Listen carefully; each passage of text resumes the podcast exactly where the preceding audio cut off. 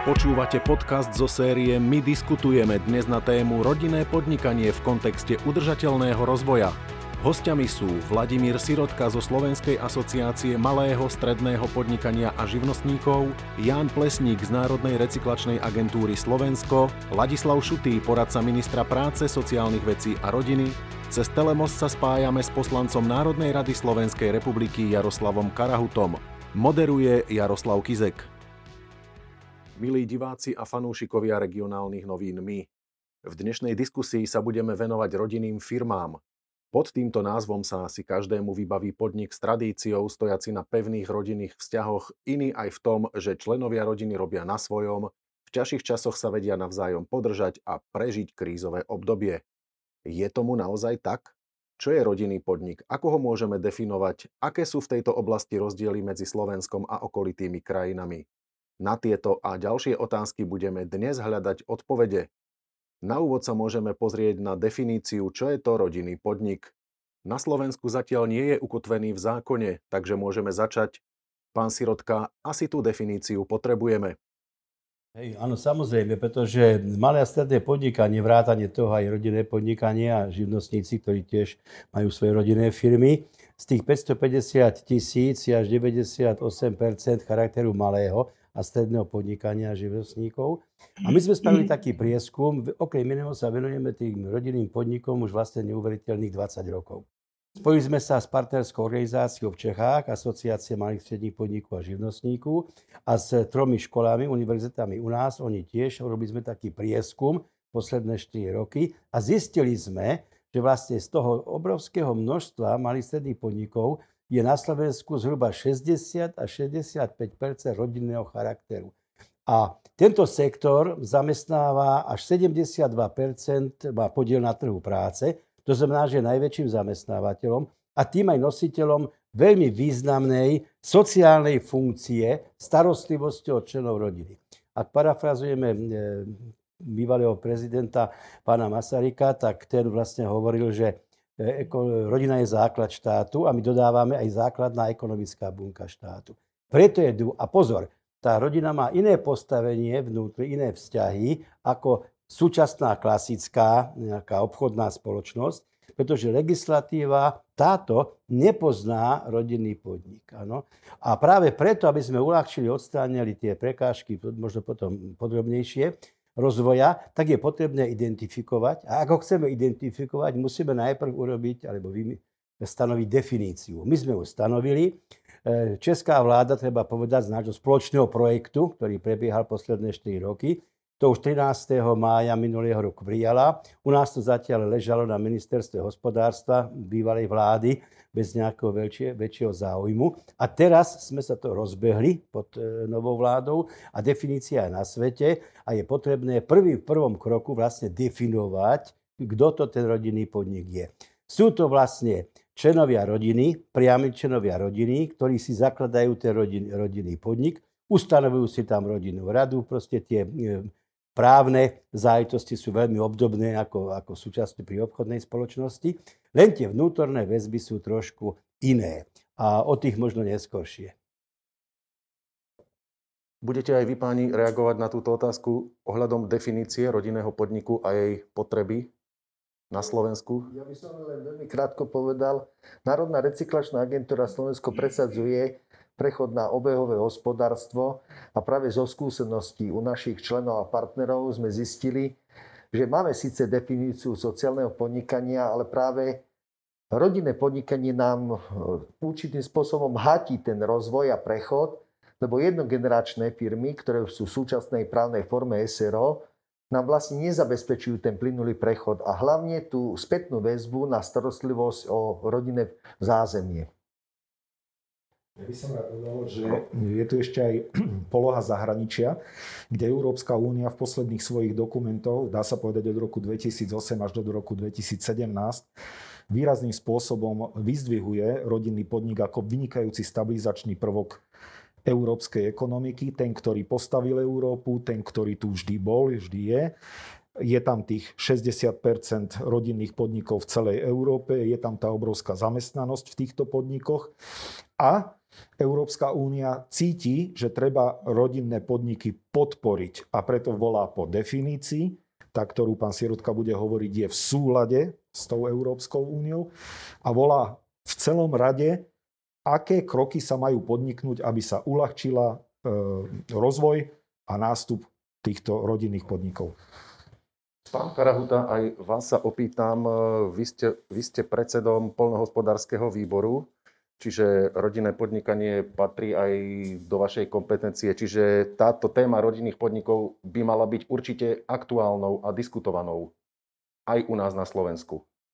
Čo sa týka rodinného podnikania, tak na úvod som chcel povedať, že e, pre mňa ako pre poslanca Národnej rady, ale aj pre predsedu výboru pre pôdohospodárstvo, do ktorého ma nominovalo hnutie Sme rodina, je rodinné podnikanie absolútnou prioritou. My sme to deklarovali e, dlhé roky, mali sme k tomu konferenciu, mali sme k tomu konferenciu s názvom Potravinovo sebestačný štát, kde sme jednoznačne deklarovali a preukázali a dokázali, že rodinné podnikanie je základom pre stabilitu, rozvoj, e, diverzifikáciu a naplnenie všetkých funkcií slovenského vidieka. E, keď to zoberieme či už z vlastnej skúsenosti, čo sa týka Slovenskej republiky, a keď to porovnáme so zahraničím, tak asi, asi netreba iný dôkaz ako porovnanie situá- aktuálnej situácie, ako vyzerá slovenský vidiek u nás a tam, kde to rodinné podnikanie skutočne funguje.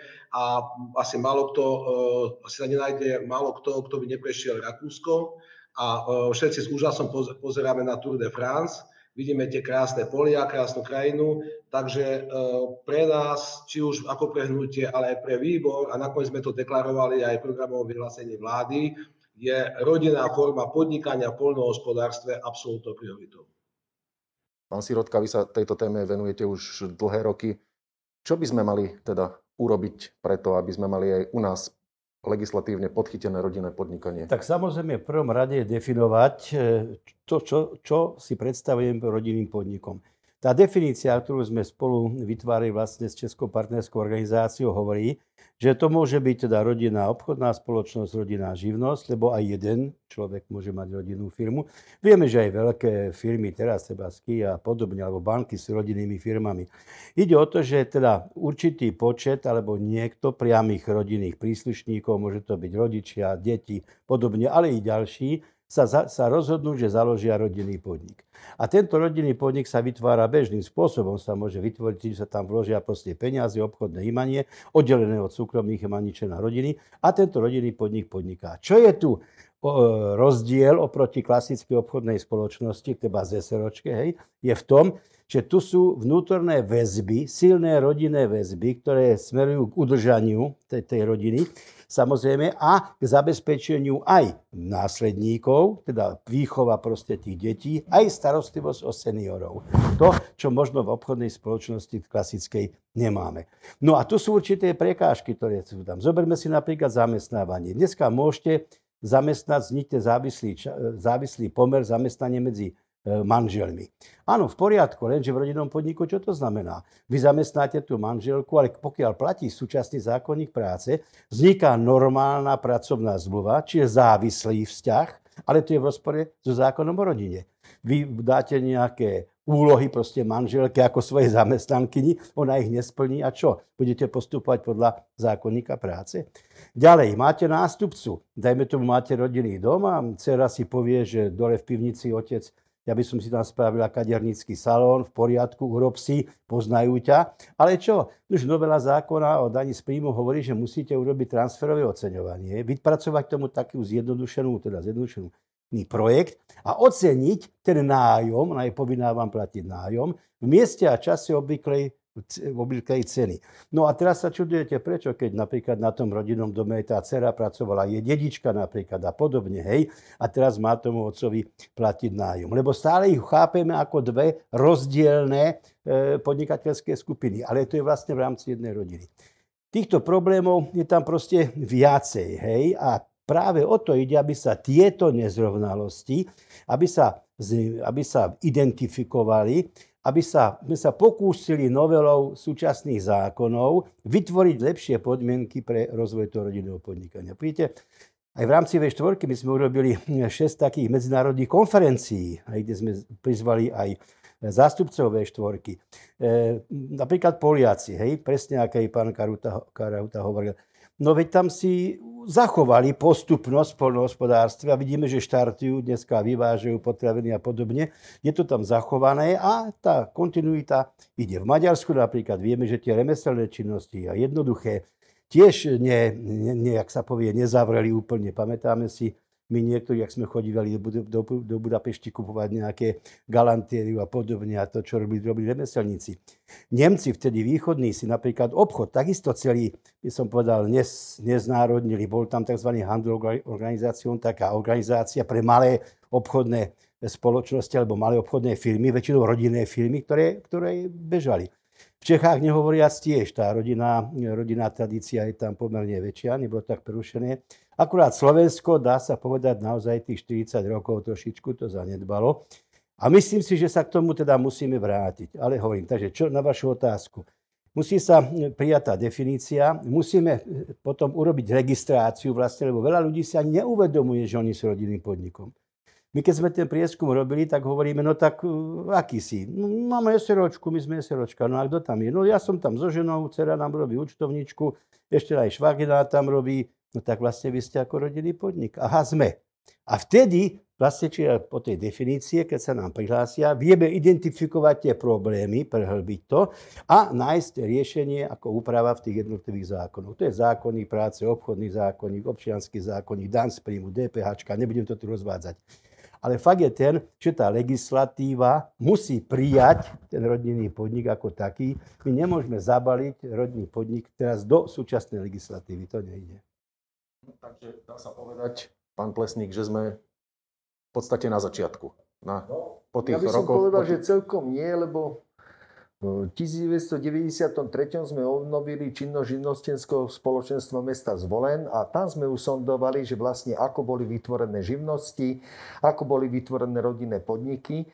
Vlastne následne na to sa dlhodobo poznáme s pánom Sirotkom a on bol gestorom takým, že poďme teda vytvoriť tú definíciu. A sme dospeli k jednému, že vlastne ja ako hrdý živnostník od 96. roku som musel zrušiť živnosť, lebo som nedokázal ju odozdať mojim synom. Manželka mi to dneska vracia, už je na dôchodku, a vracia mi to tým jedným, že ma trestá, že som ju zamestnával, že som jej dával úlohy. Presne to, čo teraz povedal pán Sirotka.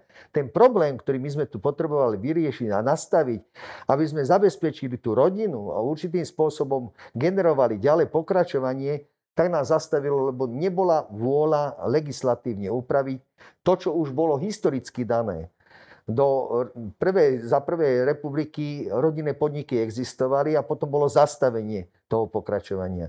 Obchodné spoločnosti majú za úlohu tvoriť ekonomické hodnoty. Rodinné podniky tvoria rodinné zázemie a spoločenské hodnoty. Sociálne zabezpečenia. Ak to postavíme logicky teraz cez to sociálne zabezpečenie, tak si myslím, že je naozaj na čase, aby definícia rodinného podniku tu prišla. Ja by som rád vy ste povedali, že sme na začiatku. Nemyslím si, že sme na začiatku, pretože pán Sirotka a jeho SAMP odviedli obrovský kus roboty, obrovský kus záverov a tak ďalej. A ja môžem potvrdiť, že tie závery sa zhodujú s európskymi závermi, ktoré priniesli Európsky parlament, e, Výbor pre hospodárstvo a sociálne veci e, Európskej komisie a tak ďalej. Komisie a tak ďalej. Čo ale chcem povedať, že kde možno sme na začiatku, je tá vec, ktorú spomenul trošku pán Plesník, že rodina má aj obrovskú sociálnu zamestnávateľskú funkciu a funkciu postarania sa o svojich členov, aj keď sú starí, nevládni, ZTP alebo TZP a tak ďalej a tak ďalej. A to je oblasť, kde naše ministerstvo možno je na začiatku, pretože začíname uvažovať, že okrem toho, že rodinné podnikanie, že počkrtnuté dneska je podnikanie a či ešte nemáme silnejšie počkrtnuto rodinné, v tom zmysle aj sociálne, aj to zabezpečenie, aj ten dôchodok, aj tá práca. Hej? Keď si zoberete ministerstvo práce, mohlo by to byť v rodine sociálnych vecí, mohlo by to tam byť rodina, mohlo by, čiže to všetko by mohlo ísť do rodinného podniku. Teoreticky bádame, či by to šlo a vychádza nám to, že asi áno. A tam sme na začiatku. Pán Karahuta, ako predseda polnohospodárskeho výboru, aký máte vy na to názor? Pozrite, čo sa týka e, rodinných podnikov, ja si myslím, že mali by sme mať jasné stanovené ciele, pretože pokiaľ nestanovíme cieľ, tak stále budeme riešiť iba parciálne problémy. A z môjho pohľadu, a ja ďakujem Bohu, že sa zišla takáto skupina ľudí, kde sme sa v tom cieli stretli, a to je mať rodinný podnik, ktorý má jednoznačné e, zatriedenie, čo sa týka právneho postavenia, ale aj štatistického postavenia.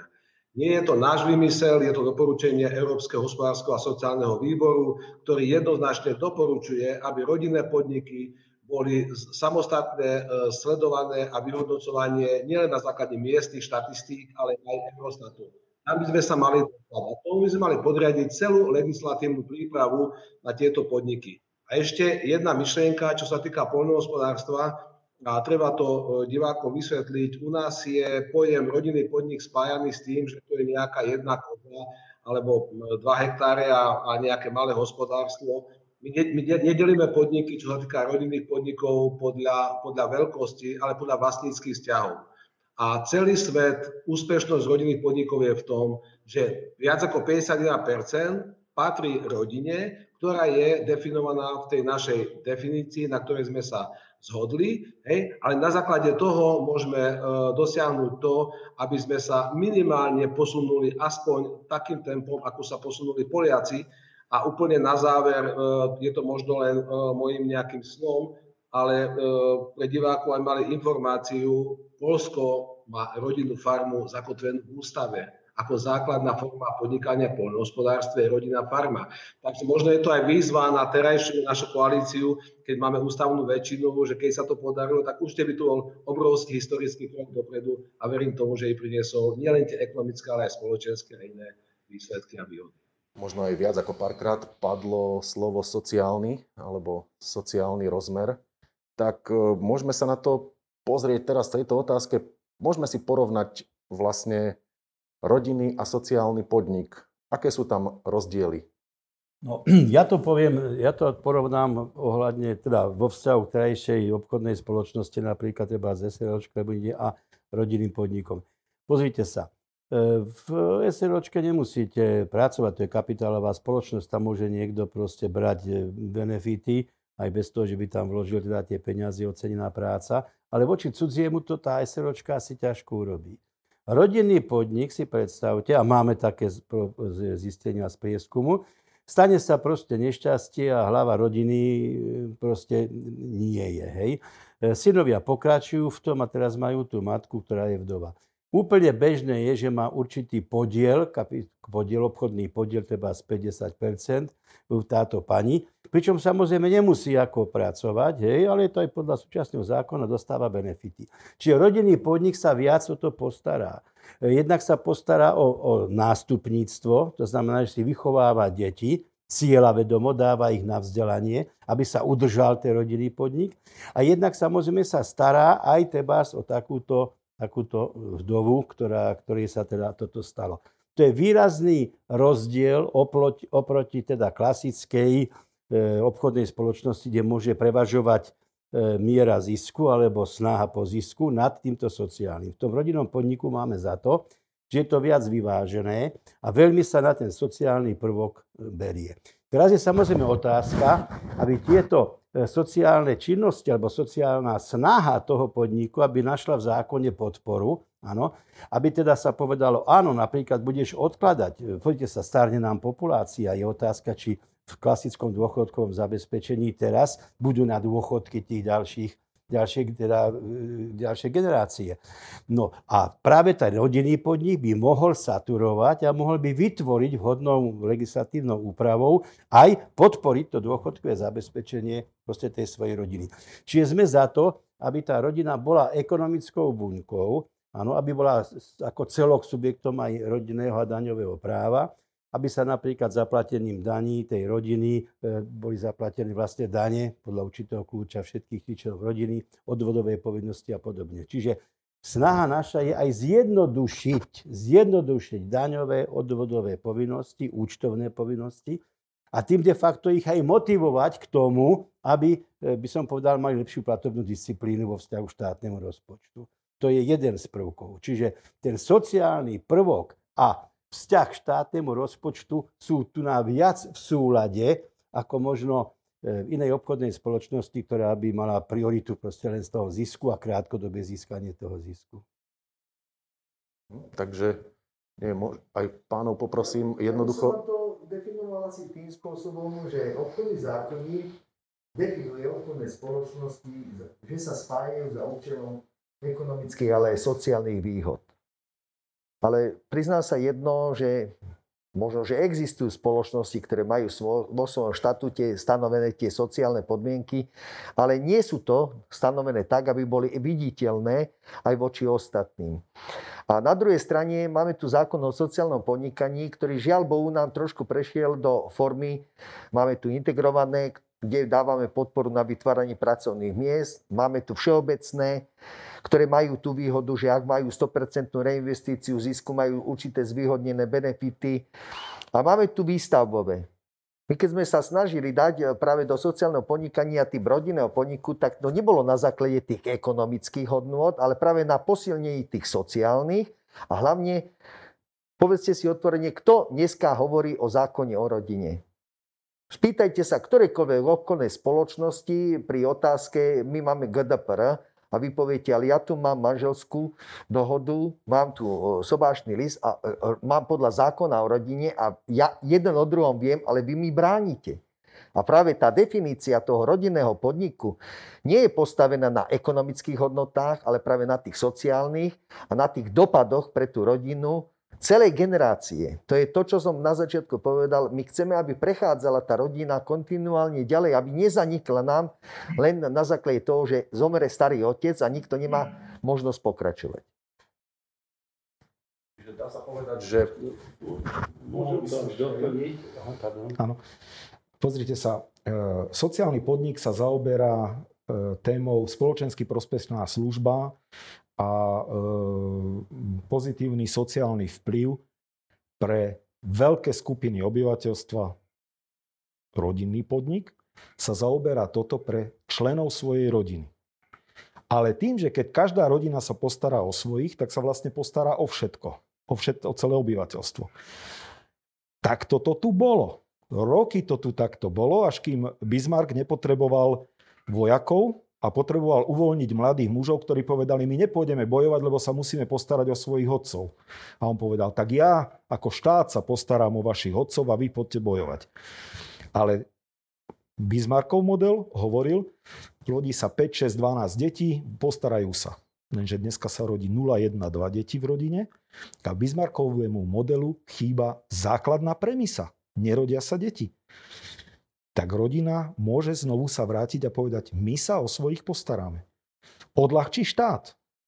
Štát nebude musieť toľko dávať, lebo tá rodina to spraví oveľa lacnejšie. A týchto príkladov je tam strašne veľa. Napríklad zosúladenie rodinného a pracovného života. No tá matka kľudne môže robiť to účtovníctvo pre tú rodinnú firmu a deti sa môžu tmoliť pod jej nohami a môže tam byť takáto škôlka, ktorú oni môžu otvoriť ešte aj pre obec a pre ostatných. Ale nech štát trošku pomôže nejakým percentom. Iná škôlka stojí 100, im dáme 60, ste spokojní, idete do toho v poriadku, zabezpečíme si. Viete, tak toto sú tie možnosti. Tie, ktoré ministerstvo skúma. Nerozhodlo sa, ale vyzerá to, že tadiaľ to by mohla viesť cesta. Pán Karahuta, aby rodinný podnik naplnil a špeciálne v poľnohospodárstve, to je doslova šité na to, aby splnil nielen sociálne, ekonomické, ale aj environmentálne a klimatické a kultúrne, ale hlavne viacgeneračné ciele, lebo to je jeden zo základných zmyslov rodinného podniku naplniť viacgeneračné ciele, musíme zadefinovať jasné pravidlá. Prečo to doteraz nebolo a prečo majú problémy iné štáty je v tom, že doposiaľ je snaha urobiť nejaké modifikácie jestvujúcich e, obchodných spoločností alebo živností. To znamená e, živnosť s výnimkami, SROčka, akciovka, verejnoobchodná, proste všetko s výnimkami a toto my nechceme. Chceme, aby sa vytvorila forma spoločnosti ako RP, ako rodinný podnik, kde budú jasne stanovené pravidlá. Proste musíme to zjednodušiť, musíme všetky výnimky dať preč. To znamená, že keď niekto vstúpi, či už formou priamou, že si založí rodinný podnik, ale sa transformuje z jestvujúcej obchodnej spoločnosti alebo zo živnosti na rodinné pod, formu podnikania, musí vedieť, čo ho čaká. A my chceme dosiahnuť to vyváženie ekonomického a sociálneho Eh, naplnenie ekonomických a sociálnych cieľov, pretože eh, stabilný a dobre prosperujúci ekonomický podnik si myslím, že dá ďaleko stabilnejšie aj sociálne zázemie tej rodine, ako, je teraz, čo sa týka štátu. Veď tých príkladov je strašne veľa a a ja, ja si myslím, že pokiaľ správne zadefinujeme ciele, to, že budeme prví v Európe, tak to nám, to nám možno budú, budú trošku závidieť, ale v podstate neideme preto, aby sme boli prví, ale ideme preto, aby sme Slovensko ako typický vidiecký štát, my sme takmer 50% Slovenska žije na vidieku, sme druhý najviac vidiecký štát v Európe, aby sme ho posunuli tam, kde ho posunúť chceme, aby sme e, išli smerom prosperite a nie k úpadku alebo k stagnácii, ako je teraz. Takže jednoznačne e, správne zadefinované ciele, aj samostatná e, právna, ale štatistická forma podnikania RP, rodiny podnik. V rámci toho aj samozrejme rodina farma. Ja by som len jednu vetu povedal, že nie len vidiecky, ale my sme typický rodinný štát, alebo štát rodín. U nás to rodinné cítenie a rodinné zázemie je tak silné, jak nikde.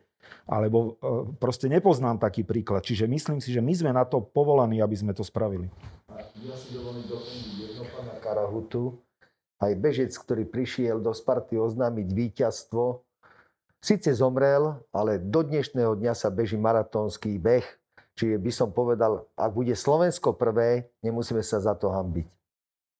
No a to je práve vec, chcem povedať, že naozaj ja si vážim aj teraz podporu novej vlády, jednotlivých rezortov, lebo aj my sme tu boli v niektorých veciach prví, aby sme nerozprávali len, že teda nie, napríklad sme navrhli, spracovali sme teda e, systém zjednodušenia účtovnej evidencie odvodov, zaplať raz dáne odvody a máš pokoj, hej.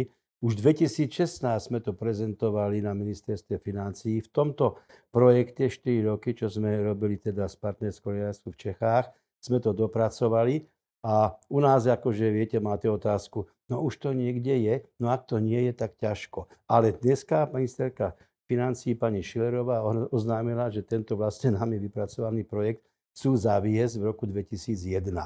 Čiže e, my máme aj konkrétne veci. Áno, no 21, pardon, 2021.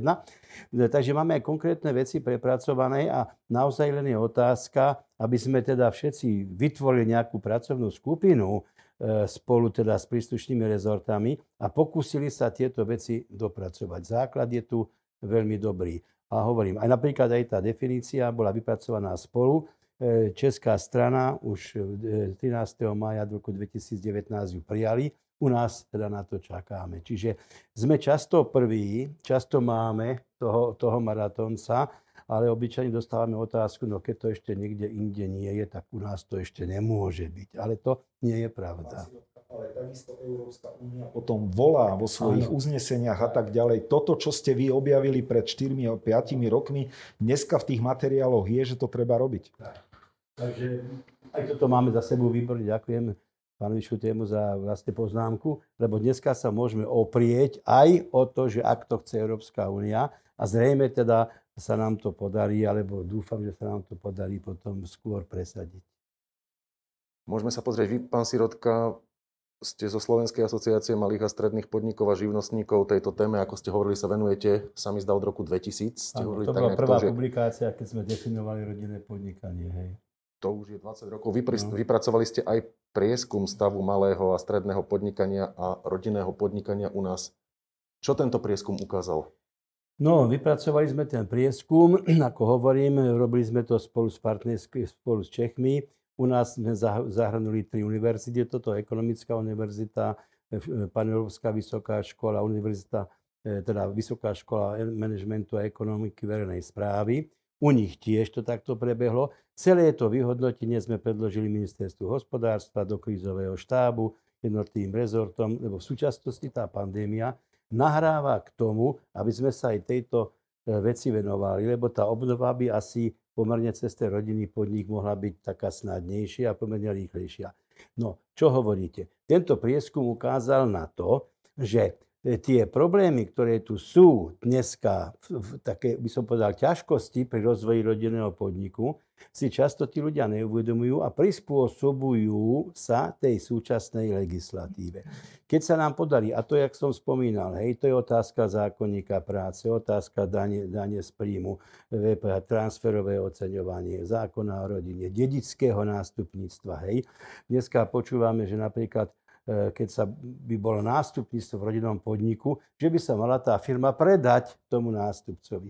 No, považujeme to za nie dobrý nápad, pretože na tom, na tom majetku sa po, tie deti proste sa podielali. Tá žena sa podielala už len tým, že opatruje tie deti, dajme tomu, a manžel podniká. Čiže e, nemá v rodinnom podniku význam hovoriť, že budeme odplatne odovzdávať Hej, ten, ten podnik. Nie, malo by to byť nástupníctvo podporené.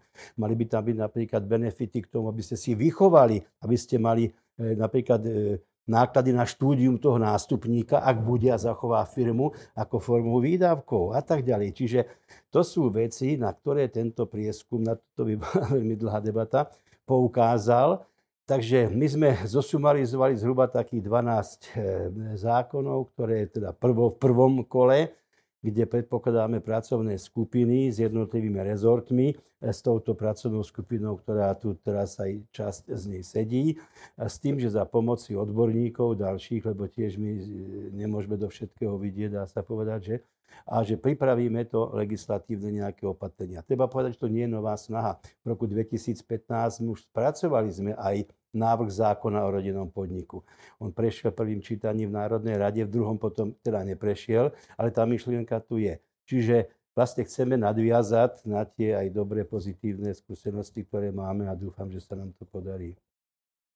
Ako ste povedali, možno tá kontinuita, že sa ten podnik odovzdáva z generácie na generáciu je jedným z takých, nie hlavných, ale jedným z najdôležitejších benefitov. Je to udržateľnosť. Viete, dneska si všimnite vo veľkých obchodných centrách a zistíte, že tie jednotlivé obchody a podobne sa každú chvíľku menia. E, sa to prestavuje, proste zanikajú, vznikajú firmy, samozrejme aj rodinné firmy. Ale tá snaha o tú kontinuitu, či ten put seba záchovy tej rodiny a snaha udržať ten sociálny prvok tej podpory u tej rodiny veľmi silný. A ja si myslím, že to musíme využiť lebo štart rodinného podnikania chápem ako opätovný štart po koronavíruze aj v rámci štátu. Áno, presne, pán Plesník, vy k tejto téme nám určite poviete viac. Ja, ja poznám vlastne celý ten priebeh, lebo hovorím, koľkokrát sme konzultovali a neboli to len konzultácie, na Sampe boli aj v Národnej rade. A my sme vlastne na základe toho predkladaného návrhu v 2015 zakomponovali celý tento systém rodinných firiem, rodinných fariem, do programu rozvoja vidieka. Zostavili sme takú jednoduchú schému, ako vlastne udržať v zmysle obehového hospodárstva. Viem, že vtedy sme boli nadčasoví, vtedy sa o tom nehovorilo až tak. Ako tam udržať vlastne rozvoj na vidieku cez práve cez tie rodinné podniky a cez tie rodinné firmy. Zajímavé na tom bolo to jedno, že teraz e, robíme jeden medzinárodný projekt, so siedmými členskými krajinami a Španieli nám teraz povedia, to, čo vy ste povedali v 2015, my už sme to postavili, my sme spravili Enviro dedinu, my sme vytvorili rodinné firmy, v rámci regiónu medzi sebou obchodujeme a zlepšila sa nám aj ekonomická situácia a sebestačnosť. Paradoxne na tom je to, že my to stále na Slovensku sa snažíme presadiť, ale druhé krajiny prijímajú tie rozhodnutia, tie návrhy veľmi pozitívne. Pán Šutý sa hlasil. cení Európa na rodinných podnikoch je stabilita. Hej. Je to to, že je to systém hodnot a dám rodinný majetok a generačné výsledok generácií nad zisk. Lokálne nad globálne, dlhodobé zabezpečenie nad zbohatlickými chuťkami, udržateľnosť silným uskromnením aj v čase krízy. Aj v čase krízy. Oni sú schopní ísť na minimum a primeraná prosperita. To znamená, že nevydrancujem ja ten svoj región, lebo tam bývam. Lebo si to vážim. No, to sú tie výhody a tá Európska únia kričí, áno, toto je dobre, to chceme. Pán Karahuta, Váš názor na udržateľnosť? A tomu všetkému, čo bolo povedané. Pozrite, dnes program rozvoja vidieka bez aktívnej účasti rodinných fariem je prakticky nemožný. Vidíme, kam sme sa dostali za 30 rokov e, potlačania rodinného forma, formy podnikania v poľnohospodárstve, pretože nebolo nejakým spôsobom podporované. E, vieme, že sa nachádzame na chvoste sebestačnosti Európskej únie. Vieme, že dnes to záporné saldo a všetky ekonomické ukazovatele jednoznačne potvrdzujú to, že keby sme mali aktívnu formu rodinného podnikania na vidieku, tak nestojíme minimálne špeciálne rastlinné a živočišné výrobe tak, ako stojíme Hej, e, hádam, nebude niekto presviečať, že firma, ktorá má, bo to sú firmy, 10 e, tisíc alebo 20 tisíc hektárov bude robiť na dvoch hektárov cesnák. No nebude. Jasné, že nebude. Druhá vec, a toto je veľmi silný moment, ktorý nastal tohto roku, je, je COVID.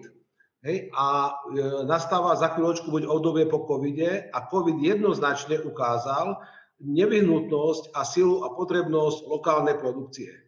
Hej, ten COVID ukázal slabosti globálnej, globálnej výroby. Vidíme, že sú snahy zavádzať uhlíkové, uhlíkové dane. Vieme eh, potreby s obrovskou uhlíkovou stopou a pokiaľ my pochopíme a vieme, že produkcia Slovenska eh, alebo možnosti Slovenska sú na úrovni uživenia 6,5 milióna ľudí, zhruba na Slovensku, taká je naša produkčná výkonnosť nášho agropotravinárstva, tak, tak maličko stačí na to, a to nie sú obrovské peniaze, aby sme podporili to rodinné podnikanie. A ja, a ja som presvedčený, že to, čo aj pán Plesník hovoril, že ten program rozvoja vidieka jednoznačne my ho vieme krásne naplniť. A z toho budú také ďaleko siahle ekonomické výhody, že, že budeme prekvapení, že, že, že vlastne ten, vo výsledku to nebudú ekonomické, ale sociálne výhody. Čiže sa naplní skutočný sociálny e, zámer e, podnikania. A teraz si zoberte už iba jeden moment, otázka špecifiky Slovenska. My máme zhruba 10% Rómov na Slovensku. No ja si neviem predstaviť ináč tých Rómov zamestnať, pretože nemôžeme ich do, do nekonečna sanovať iba z štátneho rozpočtu, ako cez formy rodinného podnikania im dať možnosť získať dostatočné množstvo alebo minimálne množstvo finančných prostriedkov na to, aby prežili, ale aktívnou prácou, nie naťahovaním rúk. A tu je tiež obrovská, obrovská úloha rodinných fariem. Ja by som na pána Karahutu nadviazal práve tam je to úžasný fenomén tohoto rodinného podnikania v oblasti poľnohospodárstva. Máme pôdu na Slovensku, čo je naše bohatstvo. Vieme, že Európska únia podobne tlačí na voľný obchod aj s pôdou a podobne, ale tým, že podporíme tú rodinnú farmu, tú rodinnú firmu, udržať tú pôdu vo vlastníctve rodín, čiže vo vlastníctve slovenskej, je vlastne aj tento pôdny fond zachovať pre štát. Áno, ak tá rodinná firma, viete, tá nemôže tak ľahko zmeniť nejaká ako iná obchodná spoločnosť svoje, svoje zameranie, podnikania, ísť niekde inde alebo do inej činnosti. On sedí na tej pôde a tú pôdu sú cení, tu vie využívať. Urobme pre Boha to, aby sa tá pôda ďalej nedrobila, aby zostávala, aby zostávala v tej rodine a tým vlastne vo vlastníctve Slovenska. Ja by som dovolil si ešte doplniť. Na jednej strane tu máme vidiek, pôdu, lebo všetko vzniká z pôdy a všetko musíme vrátiť do pôdy. To je ten základný princíp obehového hospodárstva, na to zabúdame. My sa niekedy správame k tej pôde vyslovene len ekonomicky vyťažiť, ale práve rodinné firmy sa starajú o to vlastníctvo. Starajú sa o to, aby tá pôda dlhodobo im dávala užitok. Pre budúce generácie. Druhé, my sme prijali začiatkom roka Európsky ekologický dohovor, Green Deal. Málo kto si ho ale do hĺbky prečítal a tam je dávané rodinné podnikanie ako jedna stabilita práve rozvoja na vidieku. Je postavená aj na odpadovom hospodárstve, čo je práve to, čo povedal pán Karouta. Pre rómske rodinné podniky je to priam ideálne. Z ich pocitu vieme povedať, vedia byť zaplatení za to, že zbierajú, triedia a pomáhajú recyklácii. A to napríklad, čo my potrebujeme spraviť, viete, mne bolo veľmi ľúto, keď môj sinátor povedal, táto ja nemôžem prejsť na tvoju firmu, lebo jednoducho nemám peniaze na to, aby som zaplatil vlastne transferové oceňovanie ako živnostníka. Založil si registrovaný sociálny podnik. A ja som presvedčený o tom jednom, že vďaka tejto celej skupine raz budem ja spoluvlastníkom tej, toho rodinného podniku, kedy on registrovaný sociálny podnik prejde na rodinný podnik. Dneska máme názov hrdý. Podnik obehového hospodárstva SRO, registrovaný sociálny podnik. Viete, ako by to dobre znelo?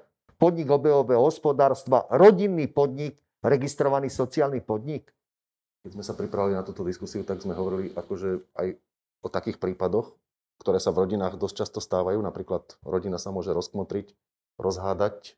Čo v takom prípade pri tých rodinných podnikoch? Lebo určite no, s tým tá, treba počítať. Otázka. Tam je vlastne otázka samozprávy tej rodiny. Viete, rodina by si mala a môže si rozhodovať o tej svojej budúcnosti e, sama. Na to by mala byť tá rodina rada, nejdem do podrobností. Je tu samozrejme otázka, ktorú treba riešiť a to je otázka u nás dedického práva vlastne a váhy, právnej váhy testamentu, teda tej poslednej vôle. Ak sa rozhodne tá rodina, že ty áno môžeš, pokračuješ podobne, hej, tak má, tak ako v anglosaských by som povedal krajinách, tá posledná vôľa má väčšiu právnu, právny, právnu váhu. Áno, rešpektuje sa. To môžete to napadnúť na súde, ale proste áno, rodina vie, ty pokračuješ oni tí ďalší môžu byť odškodnení, hej, ale je tu uh, snaha tej rodiny pokračovať.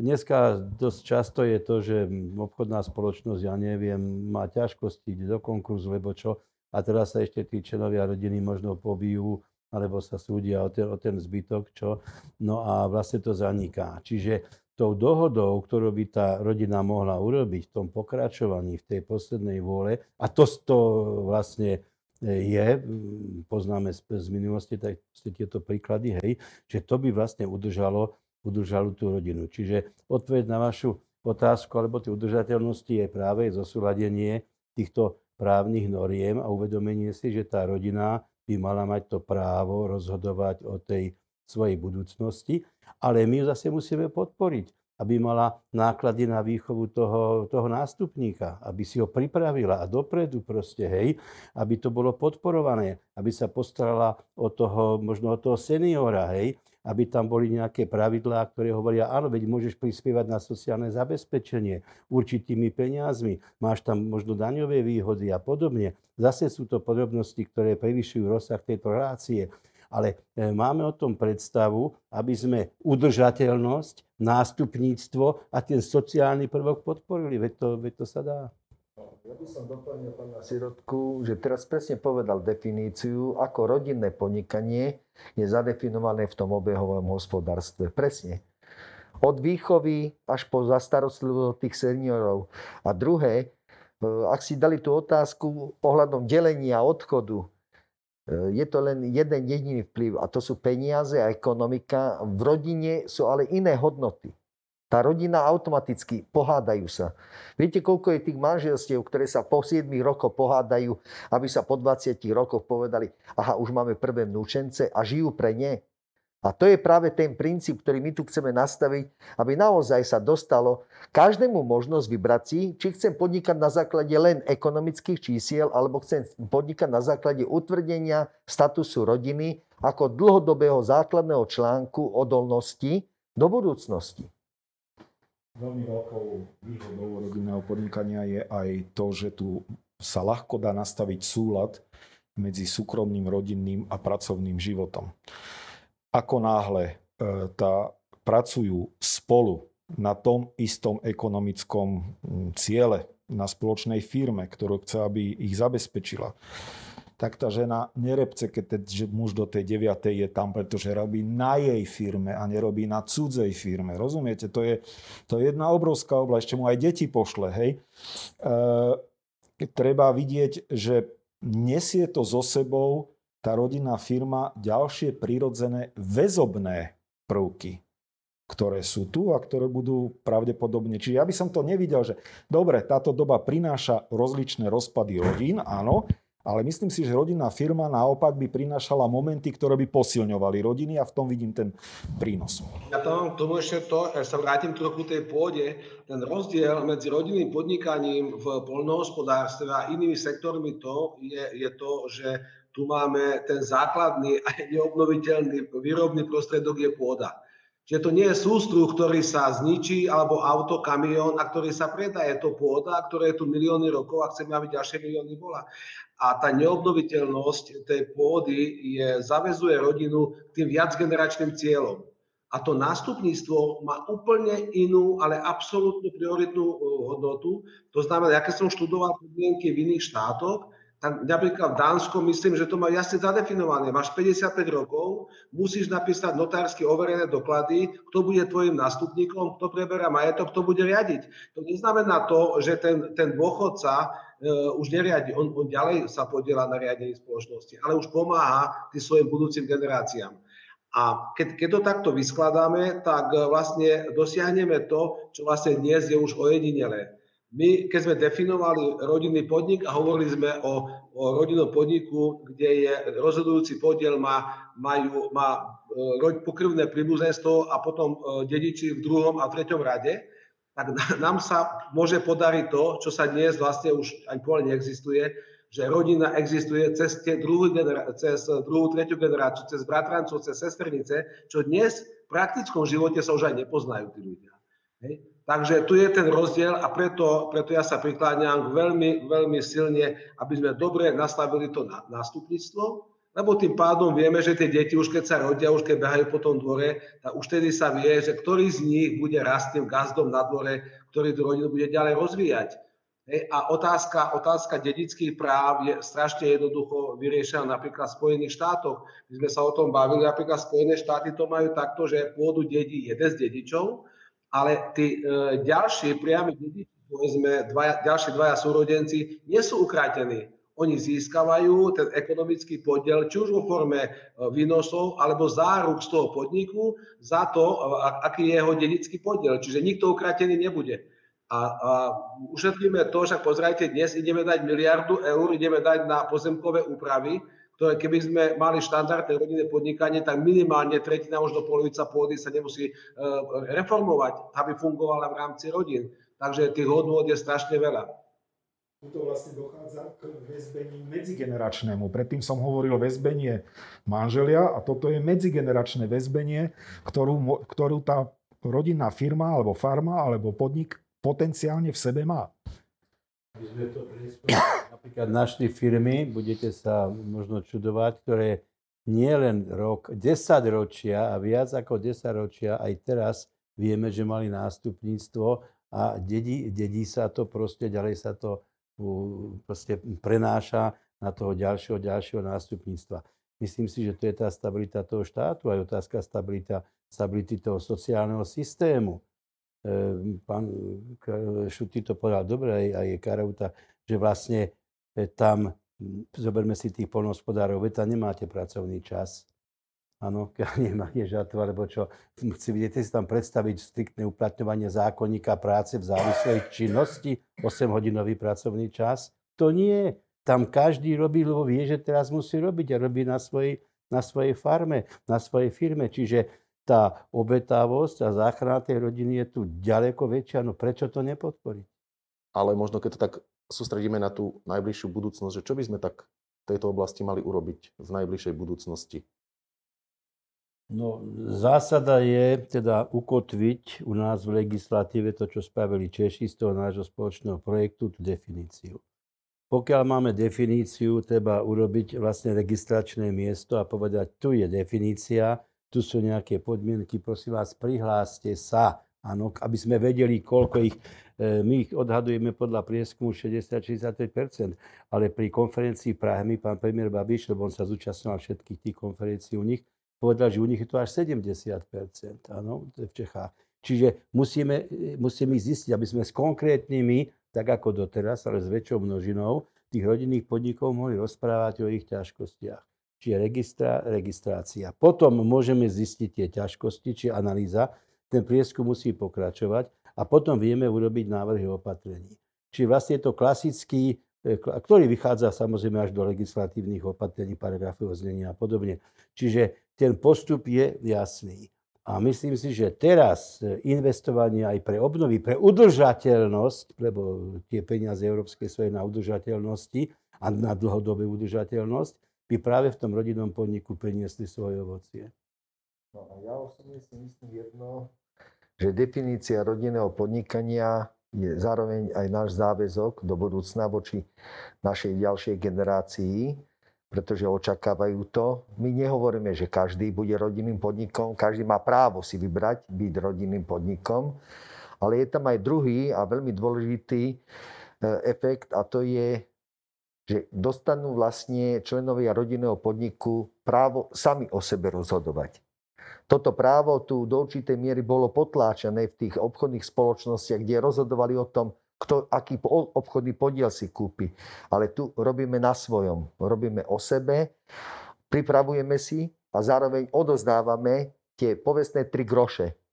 To je vlastne to, čo teda ja si osobne predstavujem, že pokiaľ v súčasnom období je to takto rozpracované, tak rok 2021 by naozaj mohol byť tým rokom, kedy by sme hovorili presne, už tu máme definíciu, môžeme ďalej pokračovať. Súhlasím presne s tým. Ešte by som dodal, že pokúsme sa, alebo pouvažujme, či sa nedá spraviť z rodinného podniku ekonomická clearingová platforma medzi entitou rodina a entitou štát. Tak, aby sa deinstitucionalizovalo a tak, aby sa ušetrili zdroje štátu. A pritom, aby rodina bola spokojná, že dostali sme za to možnosti a podmienky, že, sa nám, že radi to budeme robiť, lebo, sa nám, lebo je to jednoduchšie, lebo nemáme bariéry, nemusíme sa zaoberať s prostosťami, ale môžeme robiť. To je to. Môžeme len plne podporiť, lebo toto je presne aj cieľ teraz Európskej únie. Dneska už ide ten model Helix Quadruple, ktorý hovorí presne o tomto prepojení spolu z odpovednosti pri výkone verejnej správy, podnikania, vzdelávania, aj tej ostatnej činnosti a toto ja plne podporujem, a pokiaľ toto by prišlo naozaj vo veľmi krátkej dobe, tak môžeme povedať, že naozaj Slovensko veľmi dobre naštartuje a je tu fond obnovy a sú tu vlastne nové plánovacie obdobie, ktoré ak sa dobre nastavia, tak práve tento princíp môže spraviť tú, slovenskú spoločnosť odolnou a dobre nastaviteľnou. Nezabúdajme len na jedno. My máme pôdu. Pôdu nám nikto nezoberie. A pokiaľ si uvedomíme, že vidiek má tú pôdu a ľudia chcú na nie robiť, tak túto šancu im dajú práve rodinné podniky. Malá poznámka oproti mnohým iným národom máme strašne veľa nehnuteľností na hlavu. To je dosť veľká výhoda, pretože ľudia majú tie základné výrobné prostriedky možno nie v modernej forme, ale majú to rovno na dvore. A v svojich rukách. To je, to je príležitosť, ktorú má málo kto. Pozerajte, tá, tá budúcnosť je momentálne v našich rukách. Každý z nás, ktorý je súčasťou tejto diskusie, má tú šancu, alebo dostal tú šancu prispieť tej budúcnosti. Každý z nás. Nemôžeme sa schovať za nikoho. To znamená, každý ten podiel zodpovednosti musí dobrať na seba. Pred, pred nami je asi najvýznamnejšie 7-ročné obdobie, aké bolo doteraz. Hej, máme, máme, uh, môžeme vyhodnotiť 30 rokov od 89. roku, čo, čo sme dokázali, čo sme pokazili, čo sme zlepšili Máme, máme, pred sebou, máme za sebou e, ekonomickú krízu pred 10 rokov, máme za sebou aj, alebo e, sme v priebehu nejaké pandémie, čiže prešli sme rôznymi štádiami. Máme pred sebou obdobie 7-ročné, ktoré keď dobre nastavíme, tak ja, si, ja som osobne presvedčený, že to, čo napríklad môjim cieľom dosiahnuť v rezorte pôdohospodárstva, že e, byť produkčne na úrovni 60 ku 40, to znamená 60% intenzívna produkcia a 40 to sú malé, stredné rodinné podniky, tak vieme to takých 7 rokov nastaviť. Len musíme to nastaviť, hej? A tá Európska únia nám tie možnosti dáva. Ja, ja som e, nešťastím tých e, 30 rokov, ktoré máme za sebou, je v tom, že všetky tie e, tá neschopnosť ľudí, ktorí riadili štát, bola schovaná za jednou vetou, za to môže Únia. A myslím, že každý z nás máte skúsenosti. Ale Únia to sme my. A na druhej strane máme štáty, ktoré tými výsledkami sa e, posunuli obrovsky dopredu. Na, sevo, na severe máme Polsko a vieme, kde bolo Polsko pred 30 rokmi.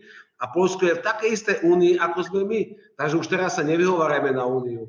Nastavme si pravidlá, príjmeme zákon o rodinnom podnikaní, tak ako sme hovorili, to znamená samostatná štatistická jednotka, samostatná právna forma podnikania a dajme tým našim deťom trošku šancu, aby tú budúcnosť mali inú, ako, ako bola doteraz, taká neistejšia.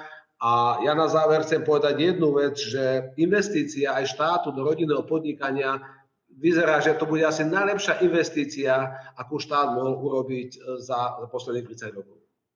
Páni, ja vám ďakujem, že ste prijali dnes pozvanie do štúdia a podelili ste sa s nami o svoje názory, informácie na tému rodinného podnikania, ktoré boli určite cenné a originálne.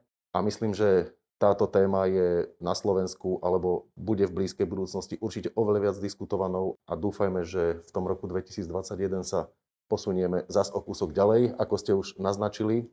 Dnes sme hovorili, boli tu medzi nami pán Vladimír Sirotka zo Slovenskej asociácie malého a stredného podnikania a živnostníkov, pán Jan Plesník z Národnej recyklačnej agentúry Slovensko, pán Ladislav Šutý, poradca ministra práce, sociálnych vecí a rodiny Slovenskej republiky. Ano. A cez telemost sa do diskusie zapojil pán Jaroslav Karahuta, poslanec Národnej rady Slovenskej republiky. Hlavným partnerom diskusie je Slovak Business Agency, ktorá ponúka rôzne služby na podporu rodinného podnikania ako konzultácie a poradenstvo ohľadom nástupníctva novej generácie podielov či prebratia rodinej firmy. Vážení diváci, ja vám ďakujem za pozornosť a tešíme sa pri ďalšej diskusii.